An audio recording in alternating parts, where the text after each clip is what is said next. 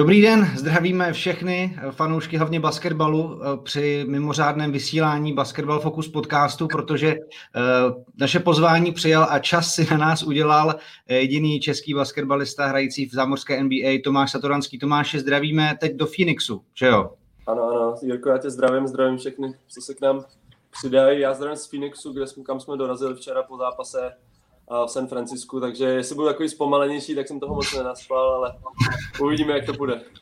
Myslím, že eh, diváci, posluchači budou určitě tolerantní, protože zas tak často tě během sezóny neslyší. Vezmeme to všechno postupně, budeme hodnotit letošní sezonu, eh, aktuální vlastně takovou trošku teď slabší výsledkovou pasáž, eh, i samozřejmě to, že jste se hodně posílili během trade deadline u závěrky přestupů, což možná trošku mění v očích i expertů a diváků vaše ambice, směřování a i se na vás, co jsem tak hodně slyšel v podcastech, dost těší, až se, se hrajete. Takže k tomu všemu se dostaneme a pak samozřejmě to zakončíme třeba i nějakými dotazy a výhledem na třeba i reprezentaci, protože nás bude zajímat, jak si třeba ty sledoval to, jak se, kluci brali v kvalifikaci o euro. Tak eh, Tomáši, eh, Pojďme začít tak jako trošku od prostředka. Ty jsi se vlastně mm, po takovém dvojitém eh, covidovém restartu vrátil do sezony, naskočil si trošku eh, později, určitě to bylo hmm. složitější.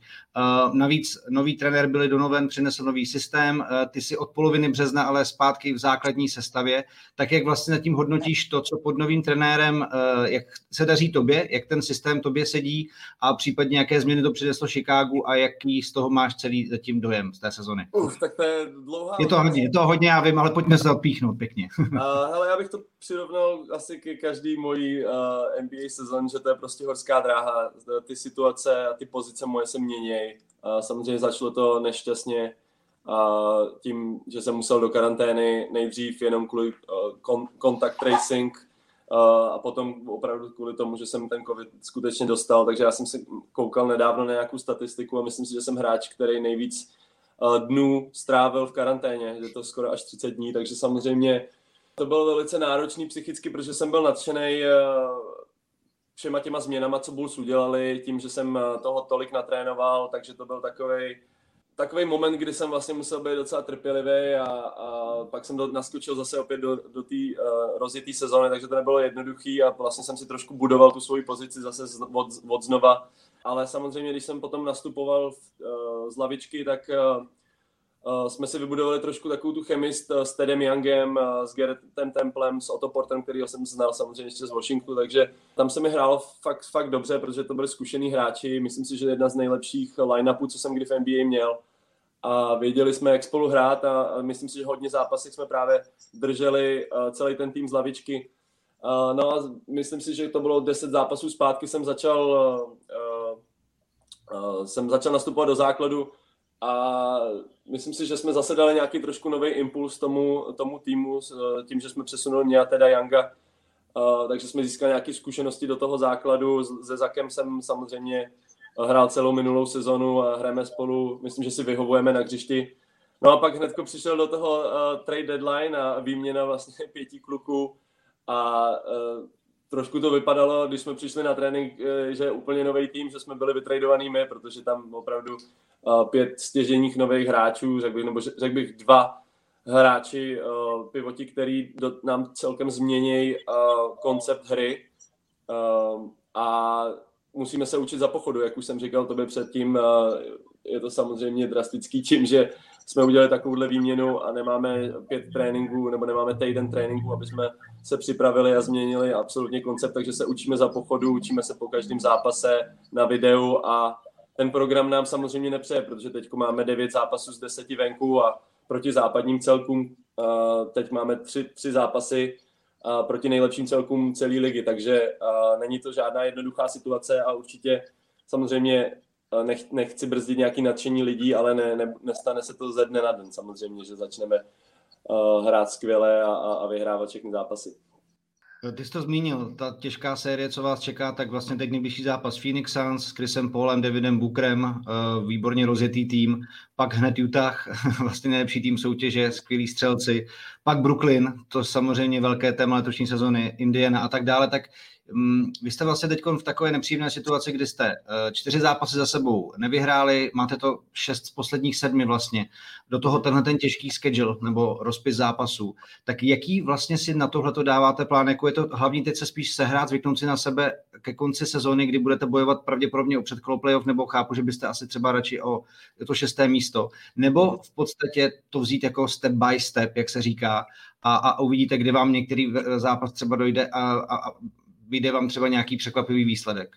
Tak, takhle my se připravujeme na každý další zápas, takže ho chceme vyhrát samozřejmě. A, a jak říkám, když se učíme za pochodu, tak uh, já si myslím, že je špatně, kdyby se na to člověk díval, takže uh, teď hrajeme proti třem nejlepším celkům, budeme to mít 0-3, pojďme se soustředit na další zápasy, který uh, na papíře můžeme vyhrát. Já si myslím, že máme šanci proti kterýmukoliv týmu, proti kterému teď nastoupíme, je to přece jenom NBA, hráči, hráči tady nehrajou pro nic za nic, ale samozřejmě uh, chceme se zlepšovat, chceme na, v obraně si myslím, že trošku hoříme, protože třeba je to nový koncept eh, obrany pro spousta nových hráčů. Myslím si, že ne, nemůžeme hrát tolik rychle, protože samozřejmě máme dominantního pivota, kterýho chceme využít, chceme ho využít v dolním postavení a uh, Izak poprvé se podle mě zvyká na trošku jiný styl hry a trenér zkouší uh, různý samozřejmě line-upy, ale jak říkám, myslím si, že ten, ta mentalita musí být taková, že, zlep, že, že se chceme zlepšovat zápas od zápasu a chceme vyhrát co nejvíc zápasů to bude. Samozřejmě Phoenix eh, je velice dominantní tým tuhle sezónu, ale my jsme s ním odehráli eh, dobrý, dobrý tři čtvrtiny doma a, a myslím si, že víme, co musíme udělat, aby jsme vyhráli. Zkus nám prozradit, jak se vlastně, nebo já vím, že se zvyklí z těch loňských sezon, nebo aspoň z té loňské určitě samozřejmě nastupovat základní pětce, ale jakým způsobem se teď i pod novým trenérem to trošičku pro tebe třeba změnilo ta role teď po tom, co si chodil, jakože řekněme eh, první, druhý eh, z lavičky a teď v podstatě na začátky zápasu. Jak, v čem je to třeba pro tebe jiné, nebo jakým způsobem se teď jinak snažit pomoct týmu? Tak jako, co to pro mě nejvíc asi mění, je to, že mám těch vstupů do zápasu víc. Eh, člověk asi nemusí řešit svoje chyby tolik, jako by řešil třeba z lavičky, protože ví, že ten třeba čas je limitovaný. Uh, ale není to, není to každý zápas stejný. Samozřejmě uh, záleží to na soupeřích, záleží to na hráčích, s kterými ten člověk teď nebo momentálně hraje, takže všechny ty line-upy naše jsou trochu jiný a z pozice mojí jako point guarda je nejdůležitější, abych ten tým ved, abych ten tým řídil, abych dokázal najít třeba situace nebo akce, který zrovna vyhovuje té pětce, který je, která je zrovna na hřišti. Takže to je samozřejmě pro mě taky další výzva. A musím hrát jinak, když je Nikola Vučevič na hřišti, musím hrát samozřejmě jinak, když je Daniel Tajs na hřišti, prostě jsou dva rozdílní hráči a myslím, že tam je uh, asi před náma ta nejtěžší, nejtěžší výzva, to, kde musíme právě se zlepšit uh, do dalších zápasů a jak jsem řekl, uh, to samý obrana. Já se snažím vždycky přinést hodně energie uh, na hřiště, ale zároveň, uh, jak jsem říkal, řídit ten tým z pozice rozehrávače.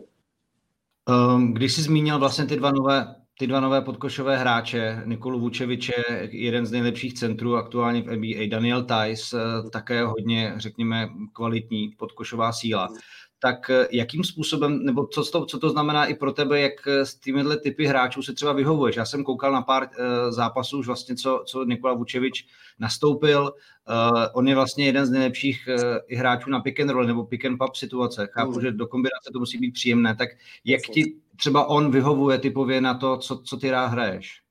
Já si myslím, že mi vyhovují oba ty hráči. Samozřejmě Nikola Vučevič nám, jak jsem říkal, dá něco, co jsme tady dva roky neměli a to je někdo, kdo dokáže hrát v dolním postavení a obrana musí někdy samozřejmě při, přivést toho druhý, tu, tu výpomoc toho druhého hráče a co, v čem je hrozně silný je právě, že může kombinovat uh, pick and roll s pick and popama, protože je výborný střelec za tři body. Myslím, že střílí přes 40% a 6 pokusů na zápas, takže to je samozřejmě skvělý proti obranám, který jsou dole a čekají, eh, nebo který, který nejsou tak vysoko na pick and rollích a, a můžeme tím vlastně otevřít prostor pro něj, jak pro střelu, anebo pro nějaký rotace a pro střelu z, a pro střelu z corneru, takže tam samozřejmě musíme se naučit spíš spolu hrát a mít ten správný spacing a, Uh, jak říkám, neměli jsme žádný trénink, takže to samozřejmě uh, k tomu slouží film a video, aby jsme se to naučili. Ale já si myslím, že mě to dělat problém určitě nebude, že já uh, spousta evropských hráčů samozřejmě si spolu najdou nějakou tu chemii dost rychle a, a my se spolu bavíme dost často a, a myslím si, že už od začátku o sobě docela dobře víme, takže, takže to je určitě pozitivní pro mě. A co bych řekl Daniel Tajsovi, já si myslím, že je to jeden z nejpodceňovanějších hráčů. On určitě přinese tomu týmu takový ten toughness, který on má, s kterým on hraje, on prostě bojuje, je fyzický, nevypustí žádnou situaci, co jsme mohli vidět už včera v, v San Francisku proti Golden State. A v některých věcích mi docela připomíná Hanzu Veselýho, nevím, nevím proč, ale myslím si, že má neuvěřitelný timing na blok a na Eliup a což samozřejmě doufám už podle toho, co jsem řekl, že, že mi to bude vyhovovat s ním hrát. Já tady přijdu k jednomu komentáři a ještě vlastně uh, na tu vaši týmovou chemii, protože bylo to zmíněno i v některých blozích a podcastech, jak fungujete nebo vypadáte právě s Tadeusem Youngem. Uh, dokážeš ty říct, čím jste si tuhle tu chemii prostě dokázali vytvořit, nebo to, že to takhle vypadá, ale pravděpodobně předpokládám, že to i tak jako cítíš ty. Tak s Tadem se mi hraje skvěle samozřejmě.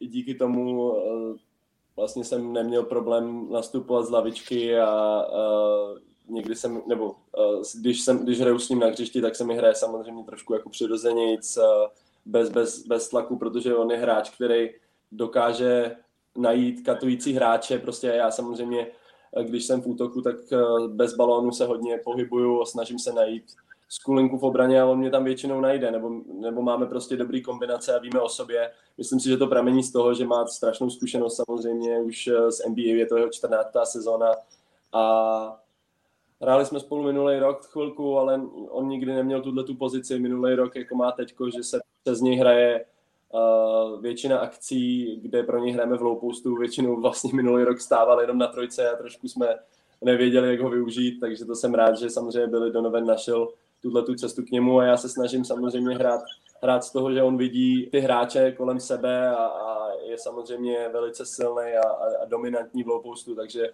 myslím si, že si vyhovujeme skvěle. No. Eh, co do týmu přinesl Billy Donovan? Jaký je to trenér, jak pracuje s hráči, jak se ti pod ním hraje? Já si myslím, že je to skvělý trenér, který je veliký workoholik uh, a který uh, se snaží uh, vlastně koučovat ten tým za jakýkoliv situace. Spousta krát se stalo, že jsme vyhráli zápas, ale prostě Billy Donovan nebyl spokojený a, vlastně ani nás jako, řekněme, nepochválil, ale spíš hledal ty chyby, které jsme, který jsme udělali, protože z nás chce vlastně mít uh, tým, který, který chce vyhrávat, který má tu vítěznou mentalitu a to si myslím, že přines do tohohle, do tohohle týmu samozřejmě někdy to chce, chce čas, jak už jsem říkal, ale myslím si, že on je skvělý trenér, který má neskutečnou zkušenost, já nevím, on začínal, uh, on byl head coach vlastně v NCAA ve svých 26, jestli se nemýlim, a dokáže maximalizovat vlastně ten potenciál těch hráčů, ať jsou to mladí nebo star, starší veteráni, jako třeba Tedus Young, takže to si myslím, že je asi jako největší jeho přednost. Komunikovali jste spolu třeba nějak, vlastně když jsi byl v té karanténě, protože chápu, že pro tebe asi muselo být i psychicky náročné potom, že vlastně krátce po začátku sezony uh, vypadneš z rytmu, m, nějaká příprava asi přijde v níveč, nebo prostě to, co si chtěl dokázat, tak najednou nemáš možnost. Tak pomohla ti třeba nějaká komunikace s ním, nebo jak to vlastně fungovalo v téhle době, jak ty se udržoval psychicky v pohodě uh, v té karanténě víceméně? Tak samozřejmě všichni se mnou komunikovali s týmu, ne, že by mi volili každý den, ale tak střídali se samozřejmě trenéři. Artura Skarnišova mi, mi hodně často psal, takže to samozřejmě člověku pomůže psychicky.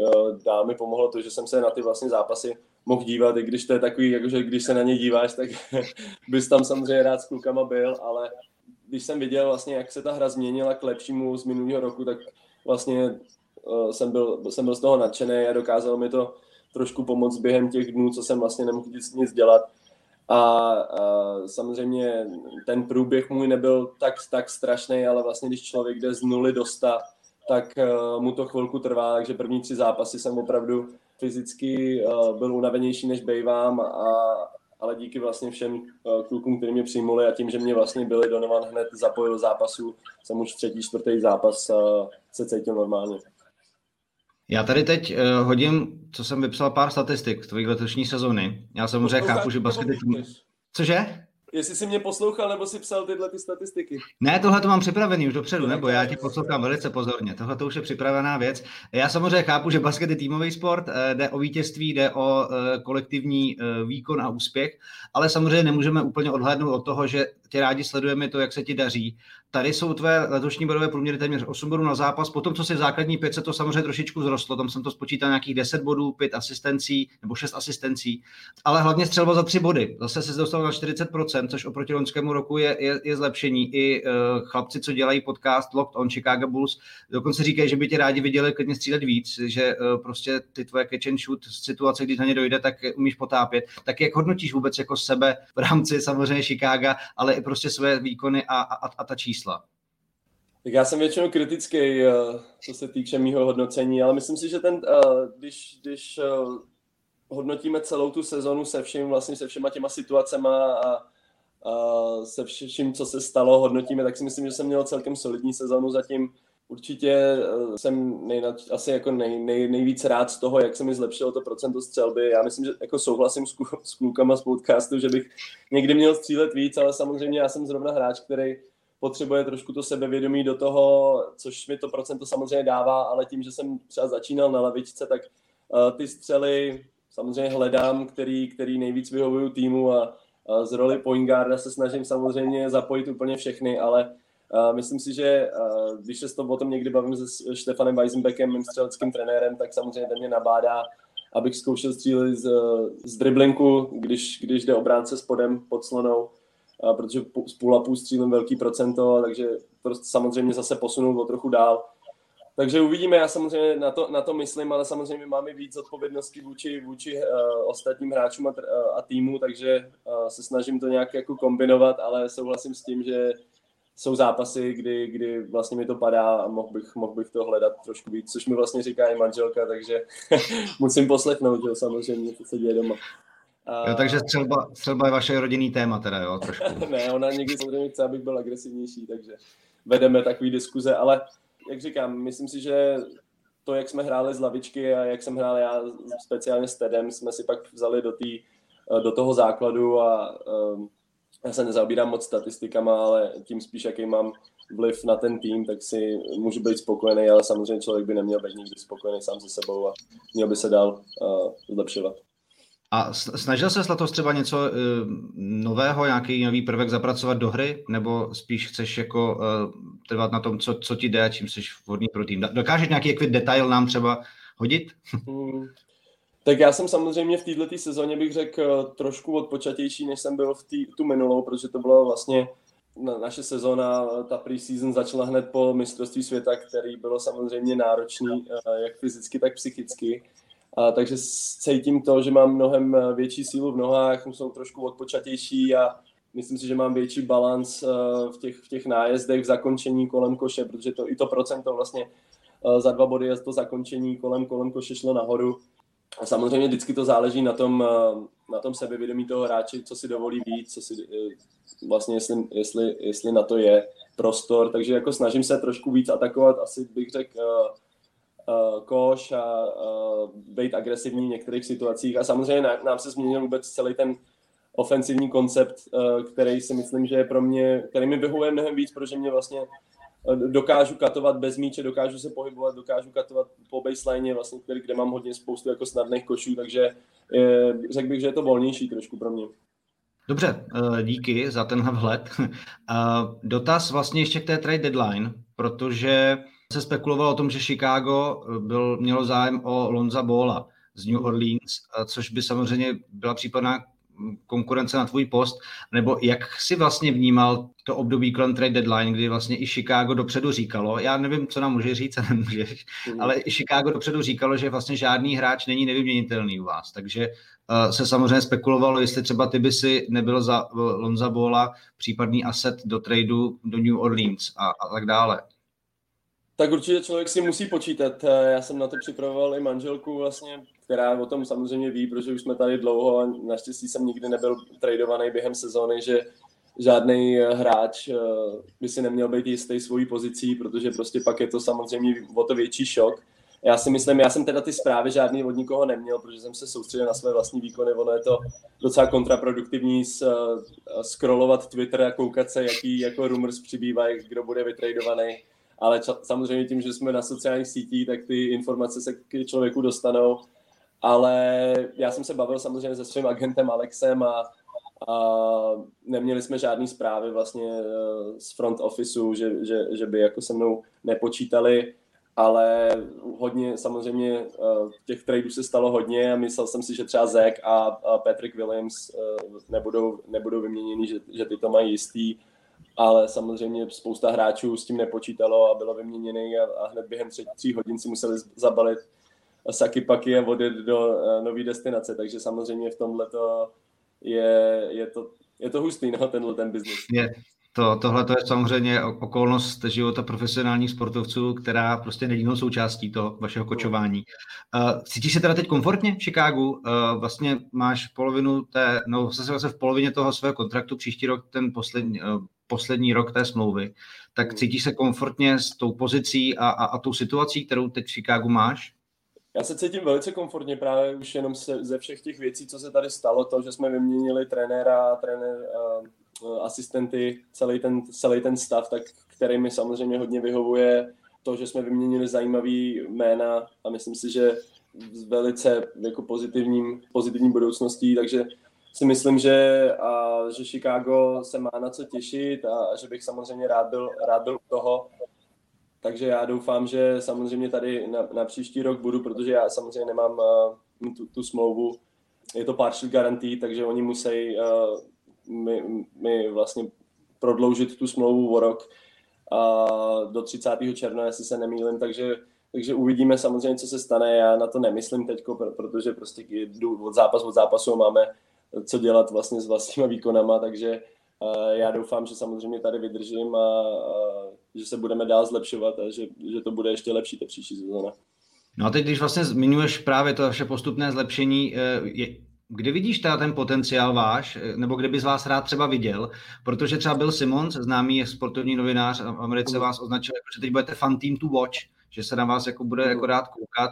Eh, už to samozřejmě to, že Zach Levine je jedním prostě z, řekněme, nejlépe ofenzivně vybavených hráčů ligy, to je jasná věc, teď se tomu přidali další hráče, tak kde bys vás tak jako rád viděl? Protože my jsme vám tady v podcastu nasadili, že klidně ta východní konference se hodně samozřejmě mm, zkvalitnila, Charlotte se zlepšil, New York Knicks se dobře. Tak je to, vy jste čtyři zápasy od 6. i od 15. místa, tak nějak jako mám pocit, jo. Takže jaký vidíš jako potenciál tohohle týmu, když se to teda sedne, budete zdraví, zdravý Bulls?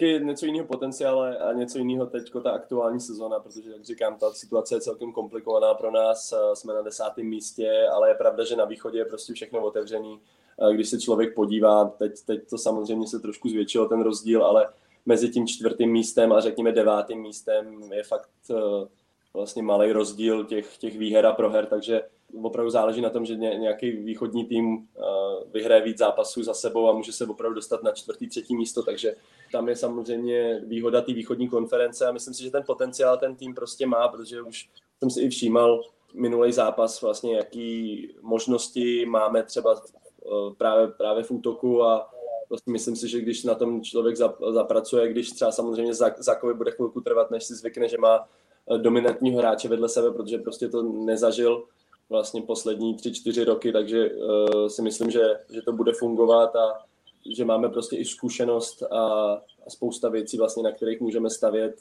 do budoucna, takže já si myslím, že to chvilku potrvá, ale ten potenciál tam je velký. Právě na Zaka Levína tady míří jeden dotaz, jak se ti vlastně vedle něj hraje a jestli to prý nebere až moc na sebe.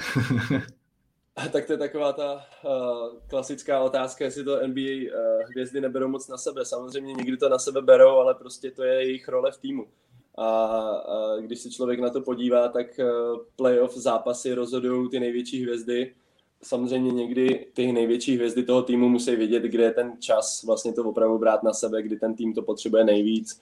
A Zak se to samozřejmě ještě trochu učí, ale myslím si, že tuhle tu sezónu nás opravdu hodně zápasech táhnul a vlastně ta efektivita té střely je, jako velice pozitivní. On vlastně střílí a myslím si, že nějakých 44-45% z trojky, přes 50% z pole, takže myslím si, že jakoby opravdu máme v, něho, v něj velký, velký jako sebevědomí a confidence toho, že vlastně ty zápasy dokáže rozhodnout. Eh, myslím si, že jeho největší problém je asi v, ve čtení těch situací, kdy najít volného hráče, kdy, kdy najet do koše a vyhodit to ven. Takže to si myslím, že samozřejmě tam je ještě nějaký prostor k tomu, aby se zlepšoval, ale jak říkám, celou sezonu nás stáhnul a teď je to pro něj samozřejmě o to náročnější, aby se naučil, jak hrát s dalším All-Starem, jako je Nikola Vučevič, který je totálně eh, jiný hráč a který samozřejmě potřebuje úplně jiný akce. Ale jak říkám, tohle to prostě k tomu patří. Jako Kobe Bryant to bral na sebe taky, eh, když jsem hrál s Bradley Bealem a Johnem Wallem, tak to brali na sebe, takže to už je takový trošku patří k té kultuře té NBA.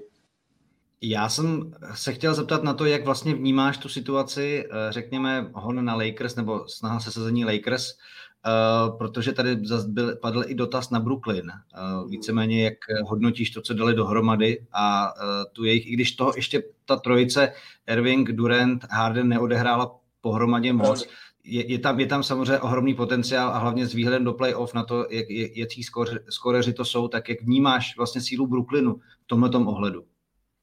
Pro mě je to taková velká neznámá zatím. Samozřejmě na papíře to vypadá neskutečně, protože se jim eh, podařilo dát dohromady, jestli se nemýlim, eh, šest All-Starů, eh, ale budou v podobné situaci, jako jsme my. Samozřejmě teď Eh, ty tři vlastně ty největší hvězdy už spolu hráli, ale jak si řekl sám, tak eh, neodehráli toho moc spolu na hřišti, protože byli vždycky někdo byl buď zraněný nebo odpočíval. Takže já jsem na to sám zvědavý, jak eh, budou spolu fungovat v těch nejtěžších chvílích, jako je playoff a spousta těch hráčů, samozřejmě hraje se to v pěti hráčích a jenom s jedním balónem, takže uvidíme, jak se vlastně přizpůsobí sobě ty hráči jestli třeba nebudou hrát trošku pomalejším stylem, protože samozřejmě Lamarcus Aldridge, Blake Griffin i DeAndre Jordan nejsou už takový atleti a, a tak dynamičtí hráči, jako bývali.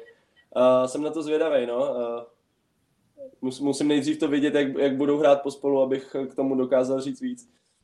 Hmm, máme tady takový dotaz na vlastně obranu. Já jsem včera, já jsem viděl kousek toho zápasu z Golden State, ty si začínal bránit Kellyho Ubreho, že jo, jsem se obýval spoluhráčem, mám pocit, eh, a tady se někdo ptá, eh, proč si nebránil Stefa Kerryho, podle čeho se vlastně rozděluje obrana. Tak nám třeba tohle prozrať. A koho vlastně budeš bránit třeba proti Phoenixu?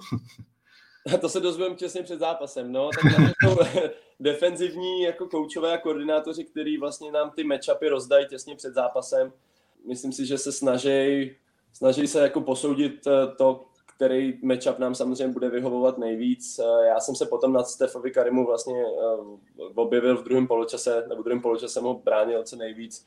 Někdy je to samozřejmě daný tím, že třeba Zek, Zek poslední dobou brání ty nejlepší hráče, ale někdy samozřejmě, když chceme, aby byl trošku aktivnější v útoku, tak si veme nejlepšího hráče někdo jiný já nechci říct, že Steph Curry mi vyhovuje, protože dal 32, 34 bodů, ale samozřejmě už vím, jak prostě tak tyhle ty hráče bránit, tyhle hráči se nedají bránit, ale aspoň to, jim to udělat trošku těžší a, a být vlastně furt aktivní, protože Steph Curry je neuvěřitelný v tom, že i když se zdá toho míče, tak eh, za tři vteřiny stojí v rohu eh, na trojce a, a střílí, takže s tímhle eh, hráčem vlastně člověk nesmí nikdy zaspat ale co si budeme povídat, jeden z nejlepších rozehrávačů, myslím si, eh, co kdy hrál a je to trošku svátek samozřejmě proti němu hrát, protože eh, já jsem to říkal včera spoluhráčům, že i když proti němu jsem tolikrát hrál, tak mě vždycky prostě překvapí něčím novým eh, každý zápas a samozřejmě to je takový ten moment, kdy si člověk uvědomí, že je to super hrát proti někomu takovýmhle, ale samozřejmě v tom zápase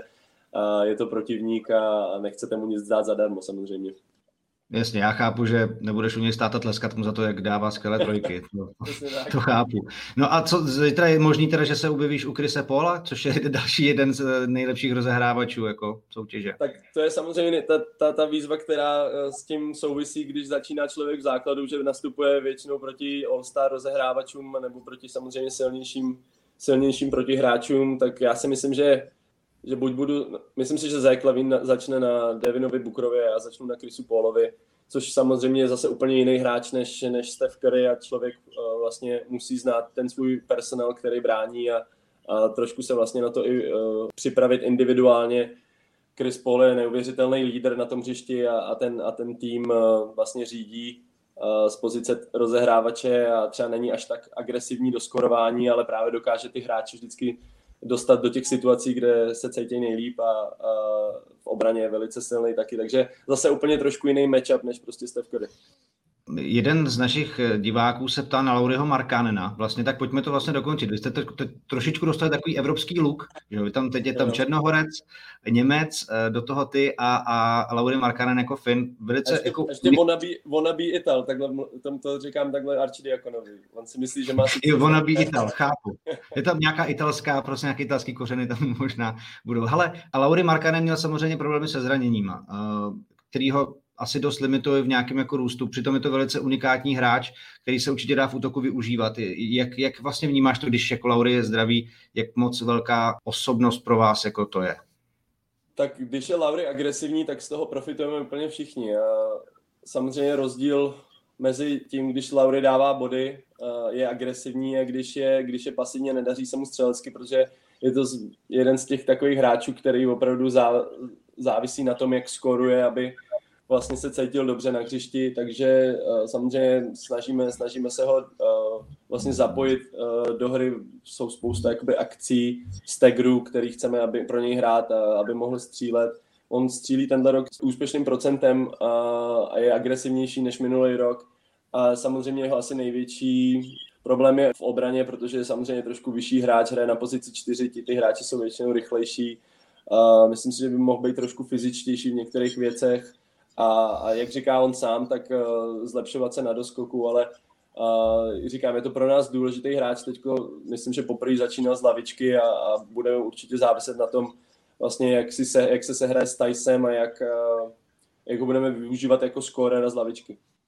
Když jsi mluvil o tom, jako hraje agresivně nebo občas je pasivnější, jak vlastně spolu jako tým komunikujete po zápasech, jak to rozebíráte? Jaká jste jako grupa lidí a jak moc tím jako žijete i mimo palubovku? Mám na mysli to, jak se vlastně o basketbalu a o tom, co předvádíte, kam směřujete, bavíte. Tak teď je to samozřejmě specifická situace tím, že se spíš jakoby seznamujeme spolu a je dobrý, že jsme vlastně teď, že cestujeme, takže toho, toho času spolu trávíme víc, když samozřejmě je to trošku omezený tou pořád těma restrikcemi kolem pandemie, ale tak samozřejmě já jsem se bavil hodně s hráči vlastně z Evropy, kteří přišli, protože máme spoustu věcí eh, vlastně společných tématů, o kterých se bavit. Proti Tysovi jsem hrál ještě za, za Barcelonu, když, když byl v Bamberku a eh, s Nikou Učevičem eh, vlastně se známe už delší dobu. Uh, takže samozřejmě se snažíme trošku vlastně je seznámit s tím, jak ten tým hraje, uh, jaký jsou tendence spoluhráčů, což vlastně oni samozřejmě vidí potom na hřišti, ale člověk chce to trošku urychlit a seznámit je s tím, takže jak říkal jsem na začátku, prostě je to za pochodu, ale ta komunikace je samozřejmě strašně důležitá, aby se samozřejmě všichni cítili co nejkomfortněji. Já chápu, že tahle sezona už jako občas nějaké diváky do haly přinesla někde tu a tam, trošičku se vracejí, ale pořád je to samozřejmě, jak si říkal, ještě trošičku dost poznamenané tou pandemí, která v Americe měla dost uh, velké rozměry a parametry. Tak jak vlastně, uh, jak se na tohle zvyknul, případně jak vnímáte nějakou podporu nebo vůbec jako vliv fanoušků, kteří jsou teď spíš jakoby online hlavně a, a píšou na sítě a tak dále. Jak, jak tohle to vnímáš? tak teď už se to trošku začíná zlepšovat, protože eh, ty čísla v Americe eh, šly dolů, eh, těch pozitivně nakažených, hodně se tady očkuje, což se nedá říct moc o nás, takže to je takový docela senzitivní téma, ale tady už to vypadá trochu líp a, a i díky tomu vlastně se spousta týmů, který už dokázal, dokážou do, do haly přivízt 2,5 tisíce lidí a to už samozřejmě člověk vnímá. Na začátku sezóny, myslím, že to bylo jenom pár týmů, v Orlandu byli nějaký fanoušci, v Texasu, takže teď už většina těch týmů, kde hrajeme, tak eh, ty fanoušky má a eh, člověk to vnímá mnohem líp samozřejmě a, a ten, ten zápas pro něj je eh, samozřejmě i zajímavější o to víc. A, ale jinak jako je asi určitě důležitý, aby, aby v této době jsme v nějakým způsobem byli Eh, v kontaktu s těma fanouškama online, protože samozřejmě je to z velké části, to jsou ty lidi, pro který to děláme a takže to asi najít takovou jako hranici mezi tím, aby ten člověk nebyl moc často, ale aby vlastně s nima i trošku komunikoval a, a vlastně aby se cítili trošku zapojený do celé té sezony a, a aby trošku žili s tím týmem. Ale taková jedna zajímavá otázka tady od kolegy Michala Bernáta, který byl nedávno i v našem podcastu. Uh, zdraví tě. A říká, že jako rozehrávač máš nadprůměrnou výšku, jsi na vrcholu atletické formy. Přemýšlíš, jak bys modifikoval svoji hru, aby si v lize vydržel co nejdéle? Uh, tak eh, já doufám, že ještě chvilku takhle vydržím eh, na, na vrchol atletičnosti, jak to nazval.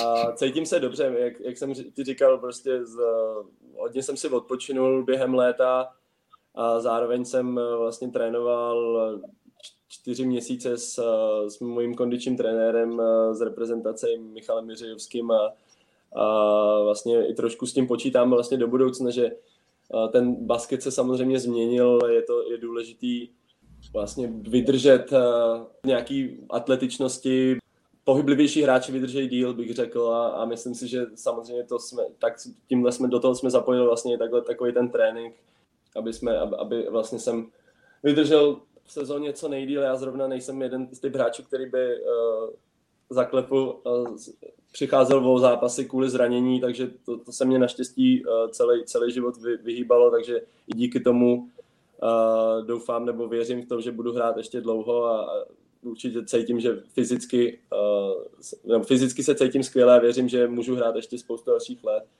A, ale je důležité samozřejmě dělat věci správně mimo, mimo basketbal. To si prostě už jenom vidím i na třeba Geretovi Templovi, který mu je 34, v Lize už eh, taky má odehráno prostě 10-11 sezon a dělá ty vlastně malý detaily, jak se stará o svoje tělo, jak jí, tak myslím si, že to jsem, v tom jsem se hodně zlepšil, když jsem se dostal do NBA, protože těch zápasů je opravdu hodně. Myslím si, že ještě je to kontraproduktivní, kolik těch zápasů je, protože člověk to fakt na sobě cítí, když odehraje dva back-to-backy během pěti dnů, takže to už prostě to tělo to nedává, takže o to více důležitý se věnovat regeneraci, dobře spát a, ta, a tak, takovéhle věci. Měl jsi čas eh, sledovat, jak se vedla česká reprezentace teď v těch zápasech kvalifikace a jestli třeba si zaregistroval, jak eh, se teď vlastně třeba v Lize prezentují někteří mladí talentovaní hráči, kteří nakoukli do reprezentace? Tak já milu basketbal. Eh, Nenovo mě říká, že jsem takový basketbal freak, takže jsem schopný sledovat, jak hraje Opava v Děčíně a tak, takže já jsem, já jsem to samozřejmě zaregistroval a, a myslím si, že jsem se taky koukal na některé zápasy, protože mám kabelovku a skytám český programy, takže a když mi to čas dovolí, tak jsem se samozřejmě koukal, protože samozřejmě spousta, spousta ještě spoluhráčima z reprezentace komunikuju a, a nebylo to úplně slavný, co si budem povídat. A, a samozřejmě ta situace s tím, jak se ty kvalifikace hrajou a jaký hráči to můžou hrát díky, díky ligám, kde, kde hrajou během sezony, to komplikuje samozřejmě. A, doufám, že to aspoň jako přineslo nějaké zkušenosti hráčům, kteří jsou noví pro reprezentaci, který pak můžou zužitkovat, až vlastně v opravdu o něco půjde pořádně. Ale určitě je to dobrý z jednoho hlediska to, že ta reprezentace je pospolu a vlastně spolu furt nějak komunikuje a funguje, takže to si myslím, že může do toho, do toho léta přinést jako pozitivní energii a, Uh, uvidíme vlastně, jak to všechno bude. My jsme se o tom předtím bavili, že uh, by se měla odehrát ta kvalifikace olympiádu. Uh, jestli mám dobré informace, tak někdy na konci června v Kanadě, takže už se to blíží, ale pořád uh, vlastně jsou sezony rozběhlé, takže uvidíme vlastně, jak se to dá dohromady. Na to jsem se právě chtěl zeptat, jestli tě v tom uh, zápasovém rytmu v NBA vlastně napadnou myšlenky na to, co tě čeká uh, na, na reprezentaci a tu olympijskou kvalifikaci. Jestli vůbec jako na to máš prostor si o tom popřemýšlet třeba. Tak třeba když se dívám na reprezentaci, tak nad tím samozřejmě přemýšlím.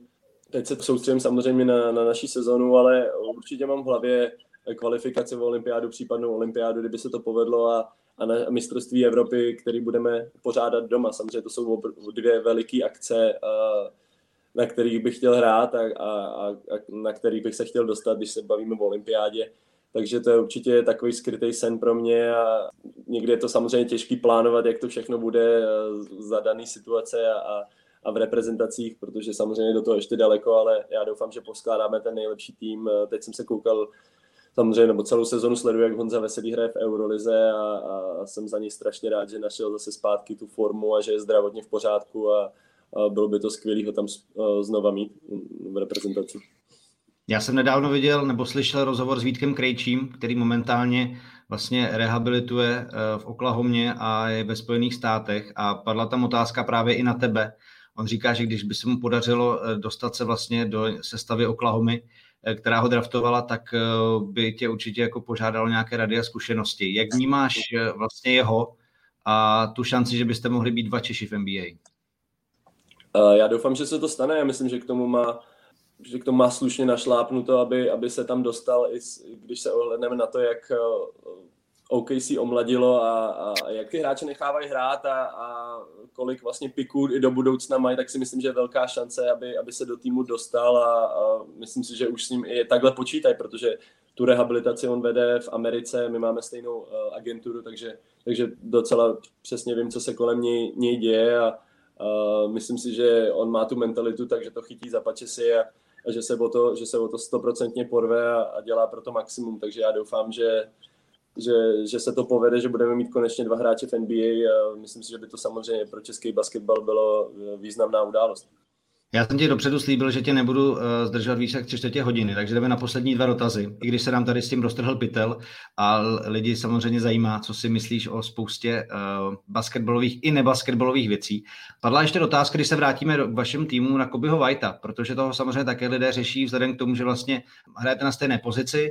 Uh, on, on letos začal jako starter, hm, teď jste to prohodili, tak jak vlastně spolu fungujete, případně jaký on má vliv na tým? My jsme vždycky spolu fungovali dobře. Minulého roku vlastně ty média vždycky trošku vyvíjejí tlak na to, aby tam byla rivalita mezi eh, point guardama nebo, nebo hráčem, který byl vysoko draftovaný a někým, kdo přišel z Evropy a hrál tři roky v NBA. Takže to jsou ty příběhy věční, to jsou ty, ty věční příběhy. příběhy no. tak, tyhle ty příběhy baví lidi a, a, a snaží se vždycky o tom napsat něco extra, ale já se mu snažím pomáhat, co to jde. Samozřejmě není to pro ně jednoduchý, protože si myslím, že není to takový ten klasický rozehrávač ani jako my mentalitou, je to spíš prostě scorer, střelec a nebylo to pro ně jednoduchý. Samozřejmě Kobe chce hrát a když mu někdo nabídne, že bude, sta- že bude základ, základu, tak samozřejmě udělá všechno pro to, aby tam zůstal. Ale myslím si, že samozřejmě on a, ved, a, a Zek vedle sebe ne vždycky fungovalo a protože jsou to prostě dva hráči, kteří potřebují trošku balon v ruce a, a, a jsou, jak jsem říkal, jsou to skoro střelci, takže si myslím, že by měl být spíš Kobe teďko trpělivý a najít si vlastně tu další takovou tu roli, uh, i když to třeba teď znamená, že chodí z lavičky, ale uh, on mi docela připomíná Louis Williamse, který, uh, který vlastně taky trošku, je hráč, který ho může člověk kombinovat na pozici rozehrávače a, a, a střelce toho shooting guarda, a myslím si, že vlastně, když se může stát jakoby scorer uh, z lavičky, tak tomu týmu bude hrozně prospěšný a to neznamená, že se do základu nemůže samozřejmě vrátit, ale uh, přece jenom je mladý, je to jeho druhý rok a ta, ta, ta tranzice vlastně pro i ty point guardy většinou z, z NCAA do NBA je nejtěžší a ještě pro někoho, kdo vlastně na té pozici až tolik nehrál. A co ještě vlastně Patrick Williams, ten jako nováček velice vysoce, vysoce hodnocený, co ten dal vašemu týmu? A to je úplně skvělý, skvělý spoluhráč. Je to jeden z nejskromnějších kluků, s kterými jsem kdy hrál v NBA a, a je úplně trochu jiný než takový ty nováčci, co jsou většinou, co přijdou z NCAA, který samozřejmě mají takový to zdraví, řekněme sebevědomí i nezdraví a, a který samozřejmě jsou takový dominantnější. On, sam, on je takový fakt hrozně humble, který se učí za, tak jak říkám, za pochodu, vlastně ne, nebojí se na nic zeptat, poslouchá vlastně veterány a, a myslím si, že na něm někdy vtipný, on se třeba zeptá, a proti komu, že to zítra hrajem a takhle, takže to mi třeba přijde strašně vtipný, že vlastně on skoro nic moc neřeší vlastně a jenom tak se nechá Uh, nechá se unášet dějem, a, ale má neuvěřitelný potenciál. Jako já tam vidím některé věci, které prostě se nedok- ne, nedají naučit a trošku lidem připomíná Kawhi Leonarda tím vlastně, že má, má velký ruce, je, je docela dobrý, dobrý obránce a velice atletický, uh, má výborný pull-upy, samozřejmě musí trošku přidat střelbu za tři body, ale a já si myslím, že má skvělou budoucnost před sebou a, a určitě tím, jaký člověk, tak tomu napomáhá velký ruce, žádný emoce, to je Kavajle. Ale jak když jsem mluvil o těch veteránech, tak mě zajímá, předposlední věc teda, eh, jak, mu, jako vlastně máš jako eh, v týmu, jaký máš hlas protože už seš jako ten veterán v podstatě a tím pádem eh, samozřejmě, když seš jako v páté sezóně, ne jako třeba Teddy Young v té 14. nebo já nevím, eh, ale jak cítíš vlastně tuhle tu roli jako v týmu, protože já tě znám z reprezentace, kde jsi samozřejmě jasný lídr, jak bys nám řekl, jako, že funguješ jako, jako nějaký hlas v kabině Chicago? No, abych řekl, že jsem trochu pohodlnější už v té pozici. Je to jako vidět, že prostě už uh, i, i hráči mě poslouchají, trenéři mě poslouchají. Byli Donovan je fakt trenér, který uh, se, se na ty názory těch svých uh, hráčů ptá a, a dokáže jakoby rozdělovat ty skupiny mezi veteránama a mladšíma hráčema. Uh, samozřejmě nemám, neřekl bych, že mám tak velký slovo jako třeba Garrett Temple a, a, a právě Ted Young, který jsou v té lize přes 10 let, jsou to američani, asi mají k tomu uh, větší předpoklady, aby, aby, aby ten tým mohli uh, vést vlastně mimo hřiště nebo na hřišti, ale jak říkám, ti trošku budu na tom, že vlastně jsem ten líder nebo snažím se být hodně slyšet vlastně v českém nároďáku, kde až někdy až moc. A myslím si, že k tomu vlastně mám nějaký jako sklony, abych dokázal vlastně ten tým trochu vést.